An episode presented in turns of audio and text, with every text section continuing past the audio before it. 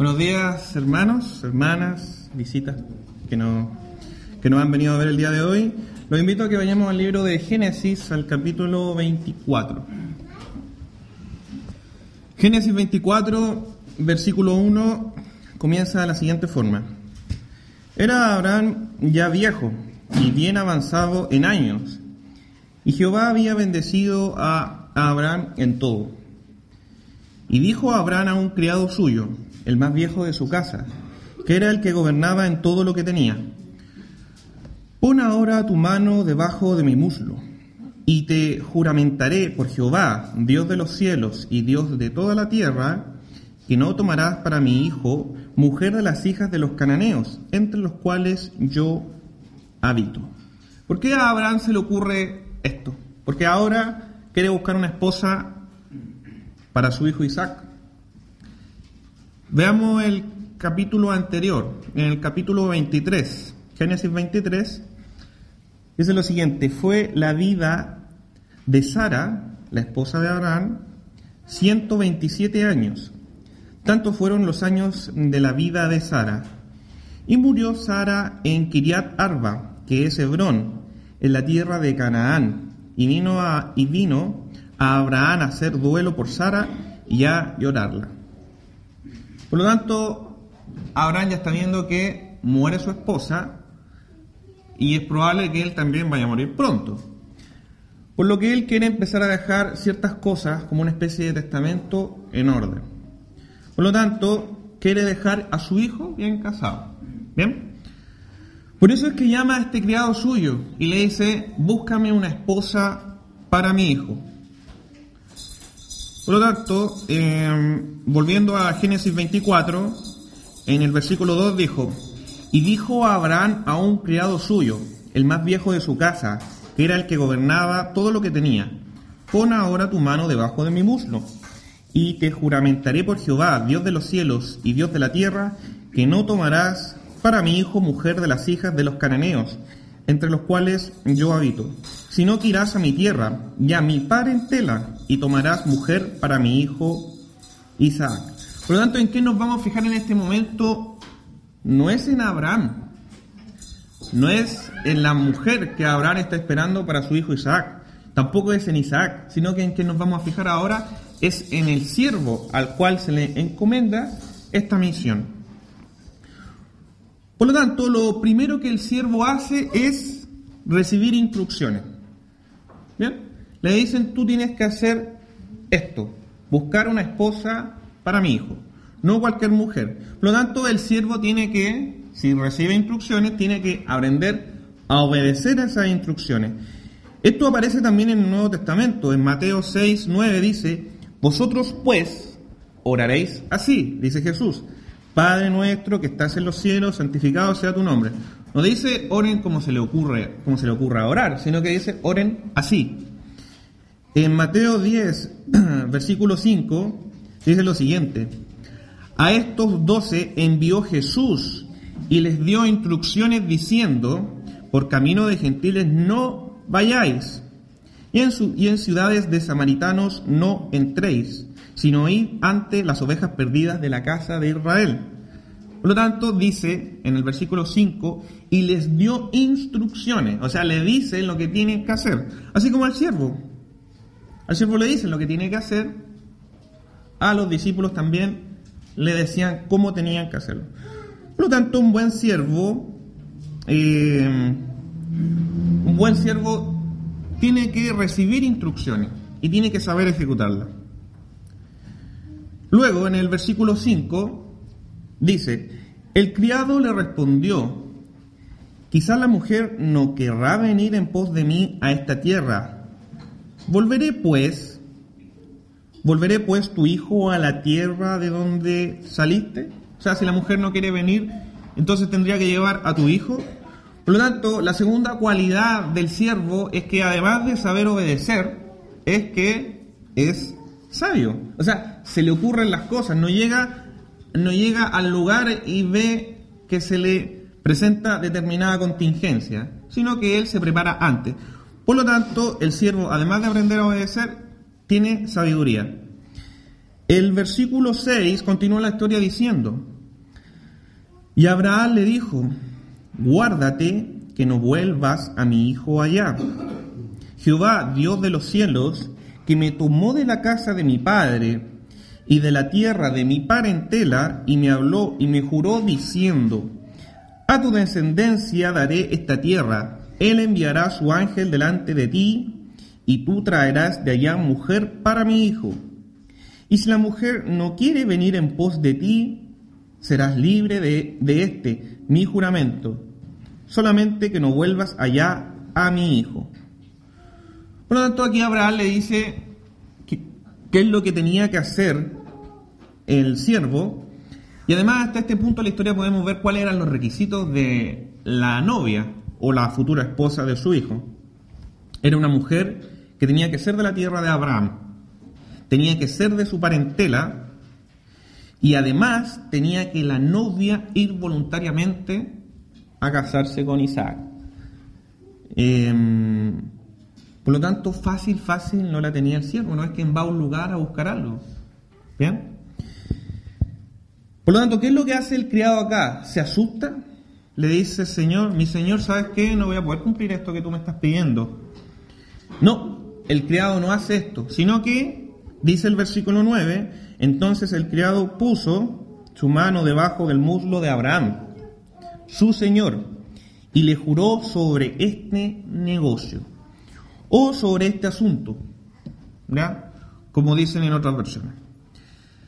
El versículo 10 dice, y el criado tomó diez camellos de los camellos de su señor y se fue, tomando toda clase de regalos escogidos de su señor, y puesto en camino llegó a Mesopotamia, a la ciudad de Nacor, e hizo arrodillar los camellos fuera de la ciudad, junto a un pozo de agua, a la hora de la tarde, la hora en que salen las doncellas por agua. Por lo tanto, este siervo, además de ser sabio, porque hizo una muy buena pregunta, es inteligente, porque sabe dónde tiene que buscar lo que se le pidió. Y hay diferencia entre ser inteligente y ser sabio, no son sinónimos, son parecidos, pero no es lo mismo. Según nuestra definición en español de sabiduría, dice que es un conjunto de conocimientos amplios y profundos que se adquieren mediante el estudio o la experiencia. O sea, es saber las cosas. Y la inteligencia dice que es la facultad de la mente que permite aprender, entender, razonar, tomar decisiones y formarse una idea determinada de la realidad. Por lo tanto, sabiduría es tener el conocimiento, pero la inteligencia es saber cómo ocupar ese conocimiento, que son cosas distintas. Es necesario que un siervo de Dios, porque este era siervo de Abraham, tenía un propósito divino, por supuesto. Pero que un siervo de Dios tenga estas dos cualidades. Vayamos al libro de Proverbios capítulo 4.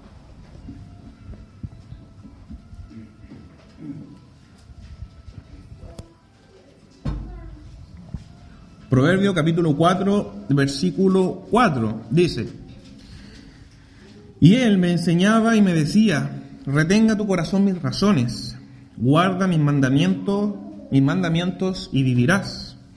Adquiere sabiduría, adquiere inteligencia. No te olvides ni te apartes de las razones de mi boca.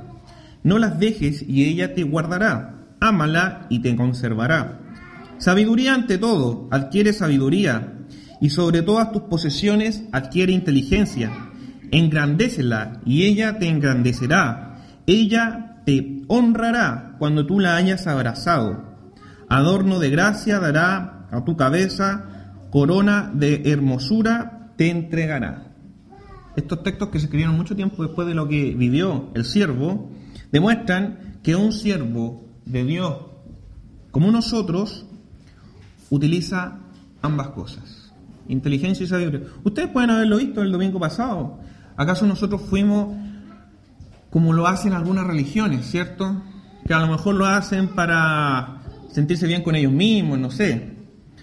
Eh, que están cantando con un megáfono, explicando la palabra al frente de un muro donde no pasa nadie. o al frente de un peladero donde no se ve a nadie. ¿Tiene sentido eso desde el punto de vista práctico o no? La verdad. Pero en cambio nosotros, por ejemplo, el domingo pasado fuimos a una feria, a un mercado libre, donde la gente va a comprar, pero hay muchas personas. Por lo tanto, entregar el mensaje de, esa forma es una forma inteligente de hacer, las, de hacer las cosas. ¿Se puede hacer mejor? Por supuesto, todo se puede hacer mejor. Pero eso para que ustedes vean y para que yo también pueda ver de que los siervos de Dios tienen que ser personas que actúan de forma inteligente y de forma sabia. Continuamos con la historia de Génesis 24, voy en el versículo 12. ¿Qué pasó entonces con el siervo? Se había llegado cerca de un pozo, hizo rodear a los camellos y empezó a ver, empezó a ver cuándo salieran las doncellas a buscar agua. Y dijo, ¿quién dijo esto? El siervo. Oh Jehová, Dios de mi Señor Abraham, dame, te ruego, el tener hoy bien encuentro y haz misericordia con mi Señor Abraham. Otra cualidad de este siervo.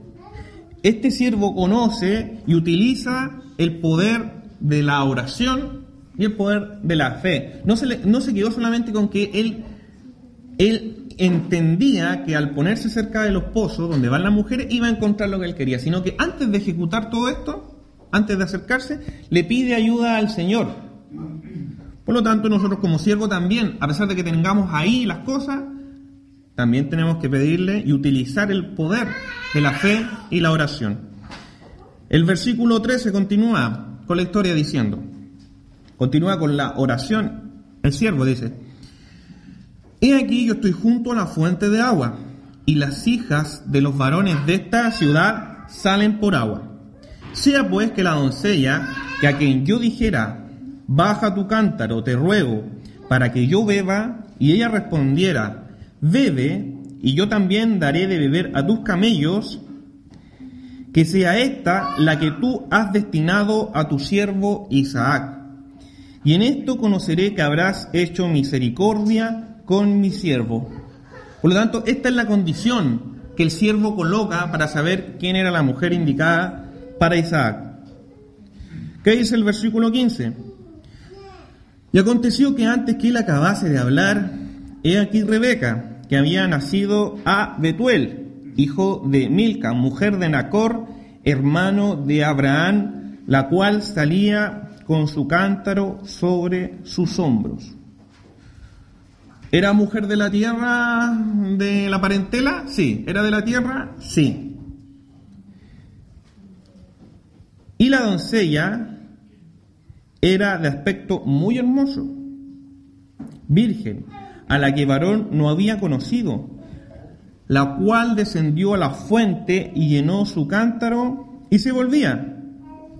Entonces el criado corrió hacia ella y le dijo, te ruego que me des a beber un poco de agua de tu cántaro.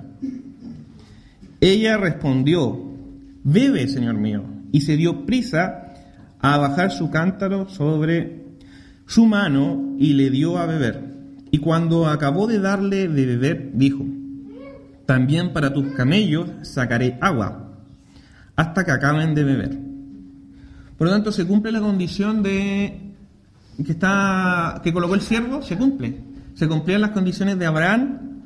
Sí, todas, ¿cierto? Salvo que la doncella tenía que ir de forma voluntaria. Pero él aún no le ha preguntado.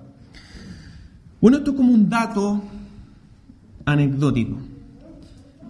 La mujer le da agua al ciervo, ¿cierto? ¿Cuánta agua toma uno? Un par de litros, si es que tiene mucha sed. Pero dice que además le da agua a los camellos. Y como vimos en los primeros versículos, él iba con 10 camellos, ¿cierto? Yo estuve buscando en internet cuánta agua más o menos puede tomar un camello. Un camello puede tomar hasta 135 litros de agua, que es bastante agua. Pero asumamos que estos camellos no estaban sedientos, sino que toman un tercio, solamente van a tomar un tercio de esa capacidad. ¿Bien? Por lo tanto, son 44, 45 litros. Por lo tanto, si son 10 camellos, son 445 litros, ¿cierto? que eso equivalen más o menos a dos bañeras grandes de agua. Si es que las bañeras fueran de 200 litros cada una. Por lo tanto, esta mujer tuvo que darle agua al siervo y además llenar, ¿cierto? Más de dos veces dos bañeras. Uno puede ver acá que eh, la mujer que está viendo el siervo, además de todas las cualidades que dice, que es hermosa, que es virgen, ¿cierto? Parece que era una hija del rigor. Era muy esforzada esta mujer.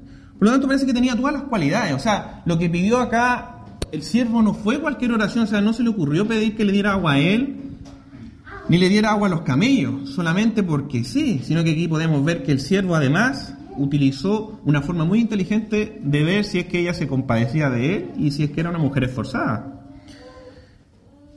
¿Qué continúa la historia en el versículo 20? Y se dio prisa y vació su cántaro en la pila y corrió otra vez al pozo para sacar agua y sacó para todos sus camellos. El hombre estaba maravillado de ella, o sea, no sé quién no estaría maravillado, yo lo estoy. Callado, para saber si Jehová había prosperado su viaje o no. Y cuando los camellos acabaron de beber, le, dijo el hombre, le dio el hombre un pendiente de oro que pesaba medio ciclo y dos brazaletes que pesaban diez. Y dijo, o sea, les, dio obsequio, hasta este momento les dio obsequio, no hay ninguna propuesta. Y dijo, ¿de quién eres, hija? Te ruego que me digas, ¿hay en tu casa, hay casa, mm, hay en casa de tu padre el lugar donde posemos? Y ella respondió, soy hija de Betuel, hijo de Milca, el cual ella dio a luz a Nacor. Y añadió, también en nuestra casa, también en nuestra casa también hay en nuestra casa paja y mucho forraje y lugar para posar. El hombre entonces se inclinó y que y fue con ella, fue con ella, dijo ya, aquí estoy bien, estoy listo. No, sino que el hombre, el siervo, se inclinó y adoró a Jehová. O sea, antes de tener los beneficios de lo que había pedido, dio las gracias. Muchas veces nosotros pedimos algo y después que lo tenemos, damos la gracia. Por lo tanto, acá el hombre, ¿cierto?, se inclinó y adoró. ¿Y qué dijo? Bendito sea Jehová, Dios de mi amo Abraham, que no apartó de mí su misericordia y su verdad, guiándome Jehová en el camino a casa de los hermanos de mi amo, o sea, de su parentela.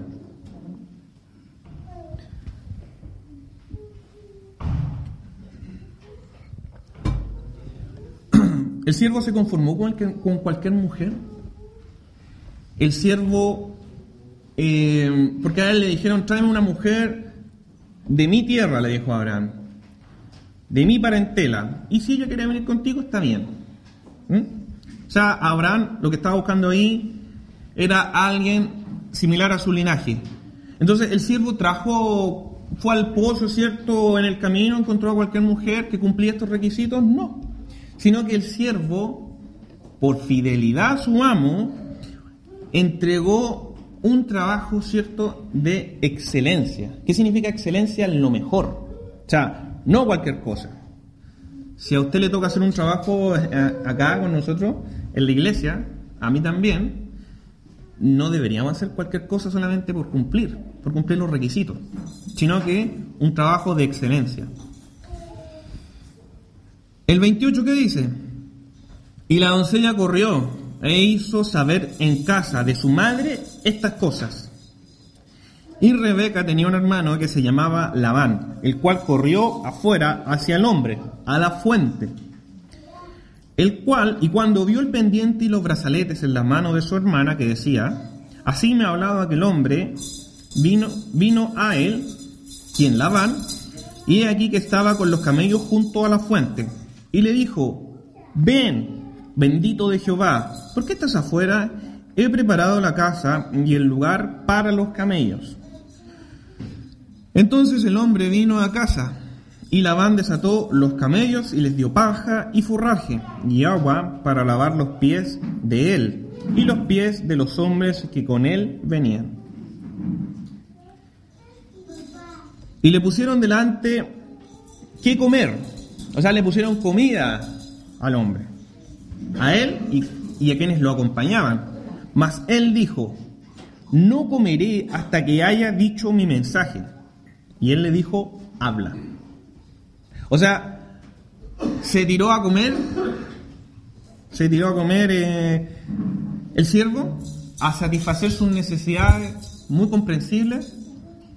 No, sino que antes de eso quería dar su mensaje. Por lo tanto, para el siervo estaba primero el objetivo, su objetivo final, por sobre sus necesidades personales, sus necesidades corporales. Eh, porque hubiese sido muy fácil para él mientras hablaban, ¿cierto? O sea, mientras comían, hablaban, sino que era tan importante lo que tenía que ejecutar este hombre que prefiere primero hablar. Y se empieza a explicar. El 34 dice, entonces dijo, yo soy criado de Abraham, y Jehová ha bendecido a mi amo, y él se ha engrandecido y le ha dado ovejas y vacas, plata y oro, siervos y siervas, camellos y asnos. Y empieza a relatar la historia, ¿cierto? Todo lo que pasó y lo que le pidió que hiciera Abraham. Saltémonos al versículo 48, que dice lo siguiente. Y me incliné y adoré a Jehová, bendije a Jehová, Dios de mi Señor Abraham, que me había guiado por caminos de verdad, para tomar la hija del hermano de mi Señor para su hijo. Ahora pues, si vosotros hacéis misericordia y verdad con mi Señor, declarádmelo. Sí, no, declarádmelo. Si no, perdón, declarádmelo. Y miré a la diestra o a la siniestra. O sea, díganme, díganme si están de acuerdo con esta idea, con esta propuesta. Entonces Labán y Betuel respondieron y dijeron, de Jehová ha salido esto, no podemos hablarte, hablarte malo ni bueno. He aquí Rebeca delante de ti, tómala y vete y sea mujer del hijo de tu Señor, como ha dicho Jehová. Cuando el criado de Abraham oyó, oyó sus palabras, se inclinó en tierra, otra vez se inclinó en tierra ante Jehová. Y sacó el criado alhajas de plata y alhajas de oro y vestidos, y dio a Rebeca también, y dio a Rebeca, y también dio cosas preciosas a su hermano y a su madre. Y comieron y bebieron, y los varones que venían con él, y durmieron, y levantándose de mañana dijo, enviadme a mi Señor. O sea, listo, hemos Estamos de acuerdo, he cumplido mi objetivo, por lo tanto me quiero ir rápido. ¿Bien? Eh, entonces, ¿qué le dijeron las personas a cual él le había hecho la propuesta? Entonces respondieron su hermano y su madre. Espera la doncella con nosotros a lo menos 10 días, o sea, déjala al menos un tiempo acá, y después irá. Y él les dijo, no me detengáis, ya que Jehová ha prosperado mi camino, despachadme para que me vaya a mi Señor. Ellos respondieron, llamemos a la doncella y preguntémosle. Y llamaron a Rebeca y le dijeron, ¿irás tú con este varón? Y ella respondió, sí, iré. Por lo tanto, aquí se cumple la última condición que había preguntado además el siervo y que le había confirmado a Abraham, y que es que la mujer tenía que ir de forma voluntaria. De repente aquellas personas que dicen que la Biblia es como machista, ¿cierto? En ciertas partes sí, pero hay otras partes que no. Y aquí se ve claramente que la mujer, ¿cierto? Rebeca fue la que tomó la decisión. Aquí continúa la historia en el versículo 59. Dice, entonces dejaron ir a Rebeca, su hermana, y a su nodriza, y al criado de Abraham y a sus hombres. Y dijeron a Rebeca, no, y ven dijeron a Rebeca y le dijeron, hermana nuestra, sé madre de millares de millares, y posean tus descendientes la puerta de sus enemigos. Entonces se levantó Rebeca y sus doncellas y montaron en los camellos y siguieron al hombre. Y el criado tomó a Rebeca y se fue. Por lo tanto, acá recapitulando, ¿cuáles eran las características de un buen siervo? ¿Se acuerda? Si no se acuerda, vamos a verla. Recibir instrucciones, ser sabio, ser inteligente, conocer el poder y, y, utilizar la oración y fe, buscar la excelencia y tener los objetivos sobre las necesidades personales. Nosotros tenemos esas características que tiene este siervo. ¿Las tenemos? Bueno, si no las tenemos, trabajemos en tenerlas. Eh, y a todo esto, ¿cuál era el nombre del siervo? ¿Mm? Porque de repente en la Biblia existe, uno se entera los nombres de muchos personajes que son muy buenos, ¿cierto? Pero de repente uno se entera de los nombres de, algún, de algunos pobres diablos que eran infieles, que eran malos, qué sé yo. Y la verdad es que mm, debe, eh, nos merecemos saber el nombre de este siervo, tan bueno que fue. Eh, el libro de Génesis, en el capítulo 15, aparece el nombre. Le invito a que vayamos a Génesis 15.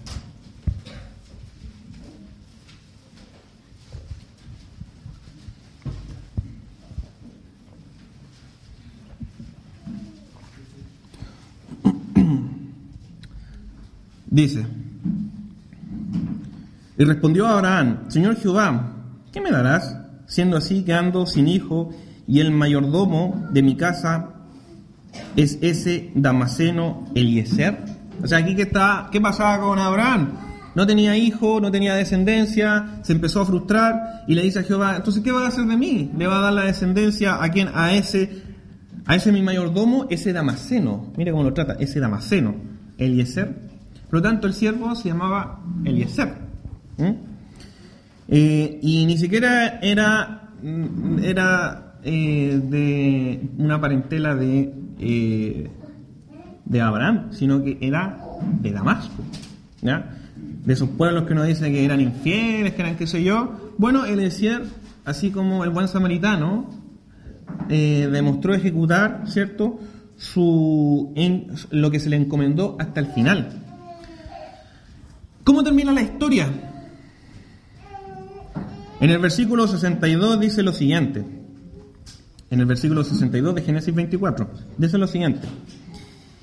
Y venía Isaac del pozo de el viviente que me ve, porque él habitaba en Negev. Y había salido Isaac a meditar al campo a la hora de la tarde, y alzando sus ojos miró, y he aquí los camellos que venían. Rebeca también alzó sus ojos y vio a Isaac y descendió del camello, porque había preguntado al criado, ¿quién es este varón que viene por el campo hacia nosotros? El criado había respondido, este es mi señor.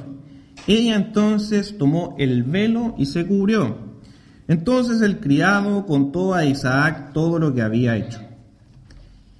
Y la trajo Isaac a la tienda de su madre, y tomó a Rebeca por mujer, y la amó, y se consoló Isaac después de la muerte de su madre. Bonito el final, parece final de teleserie mexicana, ¿cierto?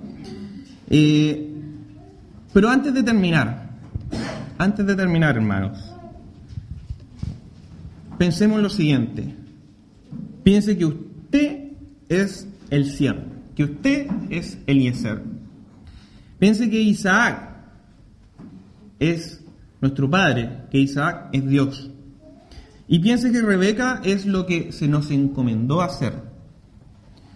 Eh, nosotros le vamos a entregar a nuestro Padre lo que se nos encomendó hacer, predicar la palabra, no pecar, amar a Dios, amar a mi prójimo, ¿cierto? Entre otras cosas más vamos a entregar al Padre eso? Y si lo entregamos, ¿lo vamos a entregar con la prolijidad que lo hizo Eleazar?